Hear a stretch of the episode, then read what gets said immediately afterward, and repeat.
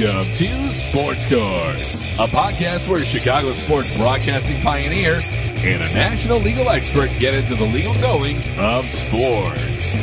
And now your hosts, Chet Coppock and Lester Munson. Sports Court time once again. How you doing, everybody? I'm Chet Coppock, along with uh, ESPN Legal Legal, Lester Munson, as we uh, break down the games people play Sports Court, of course, brought your way by my great friend John Coyne and the marvelous people at American Taxi, Chicago's prime time suburban taxi service. Lester, first of all, uh, before we delve into uh, legal issues involving Barry Bonds and Jerry Sandusky, uh, you're in charge of calling up Brooks Boyer, the director of marketing for the Chicago White Sox, and uh, telling Brooks that uh, given the fact that uh, Kenny Williams has invoked the R word, said we are rebuilding in 2012 that the White Sox slogan for the upcoming season should be uh, "Don't bother, call us in two years." Uh, that's exactly what the saying ought to be. They they try for a new slogan every year. I never have liked them, but of course I am a Cub fan, and I don't like much about the White Sox. But this trading Santos using the word rebuilding, I don't understand what they're doing there. Something has gone wrong uh, probably at the Reinsdorf level, they have decided on a whole different approach to uh, baseball on the South Side. But why, if you're Kenny Williams, Stanford graduate, longtime general manager, you know your fan base is fragile. You barely drew two million last year. You lost a great deal of money. Why, in the name of shoeless Joe Jackson? Why, in the name of Early Wynn? why in the name of God would you use the word rebuilding at the winter meetings where all you're supposed to do is convey joy and optimism? That's exactly right. And I think as I watched that interview, uh, as soon as he said the word rebuilding, he tried to start backtracking from it, mm-hmm. but there's no hope for that. Hey, rebuilding is rebuilding. Every Sox fan knows what that means. And now they're going to start planning fishing trips instead of going to uh, Cellular Field.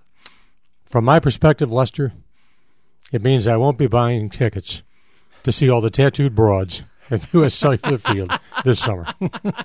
You're going to miss that. You're Absolutely. Miss that. And the fights in the men's room. You know? All right, Barry Bonds, uh, very shortly to be sentenced. This has been going on for almost a decade. Back in 2004, you and I thought uh, he was a lock to wind up uh, in the orange jumpsuit. Does Bonds do any prison time? That's a good question, Chet. Uh, the sentencing is coming up uh, on the 16th. It's on a Friday morning. The judge has set aside one hour for the sentencing. Everybody who has been in the same predicament that Bonds is now in received some form of probation. Uh, however, as I watched the end of the trial, and as I watched some of the maneuvers since the trial was over, it, I'm seeing in the judge uh, a different attitude. Instead of showing her scorn for the prosecution and for these agents wasting her time with a steroids case. She is now very tired of Bonds. She's very tired of his lawyers, and she, I think she may be considering a small period of jail time, probably 30 to 60 days. The the probation people who investigate everything and make a recommendation, they are saying home confinement poor Barry. He would be confined to his home of 8,000 square feet with 11 bathrooms. What would he do all day? Um, but I'm thinking there's a chance for jail time. The prosecutors agree with this. We shall see. If Bonds were to skate, would we have to put Bud Selig on suicide watch, keep him away from sharp objects? Uh, what would push him to the suicide watch would be Bonds saying, "I'm ready to play again." That, that that's what Selig is worried about. He doesn't want some general manager somewhere saying, "I can use a 47 year old designated hitter who can still hit it out of the park." Let me ask you this question: If you're uh, Virginia McCaskey and you own uh, the Chicago Bears, or if you're a member of the uh, McCaskey family, if you're the board of directors, the brass up at Halas Hall, how disturbed are you right now with your general manager Jerry Angelo? Fielding a, a Caleb Hanie as your quarterback in back-to-back ball games in which he's thoroughly embarrassed the franchise. It's really very disturbing, especially if you're a member of that family, Virginia McCaskey or her kids, and you look back and see what his predecessor, Jerry Vainisi, did in the Ditka era. Mm-hmm. There, there was always a backup quarterback. Steve Right. Fuller could play the position. Even Doug Flutie, for all of the turmoil around him, could play the position. Caleb Hanie is not even Doug Flutie, much less Steve Fuller. And then behind Caleb Hanie, they have nobody, and they overlook people who might be available to help him. Angelo, this is not the first time he screwed up this position, and you would think somebody would get tired of this in the McCaskey family. Happy Valley, State College, Pennsylvania. If you're an attorney and you represent Jerry Sandusky, and you are just dripping right now with uh, uh, with scandal, I mean, you look uh, beyond guilty. Are you advising your client in any way to say, "All right, listen, we have lost. There's no way we can win this thing. Let's try and cut some kind of deal and hope for the best." They must be considering that. However, this lawyer seems to be more interested. His name is Amendola.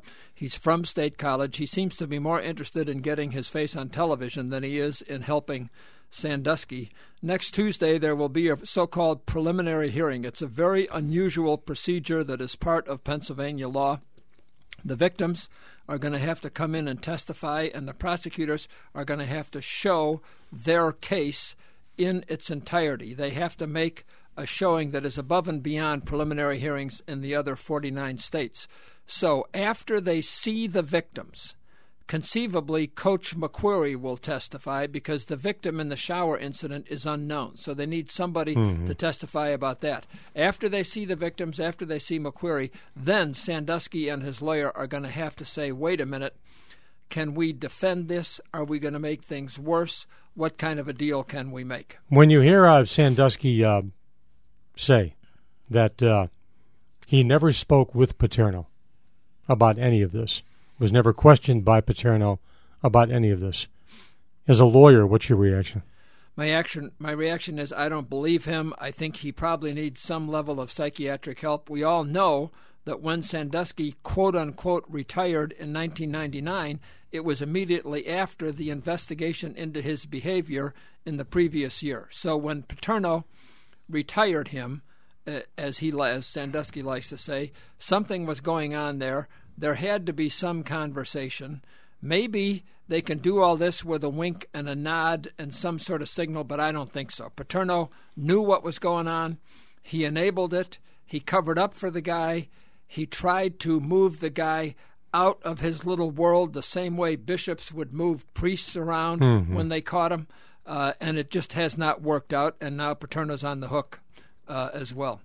Why is it with uh, college football and basketball coaches that once they achieve a certain level of success, we in the media deify them to the point.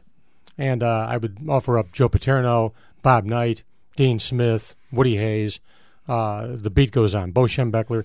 They become experts on world history, on politics, on uh, uh, American culture.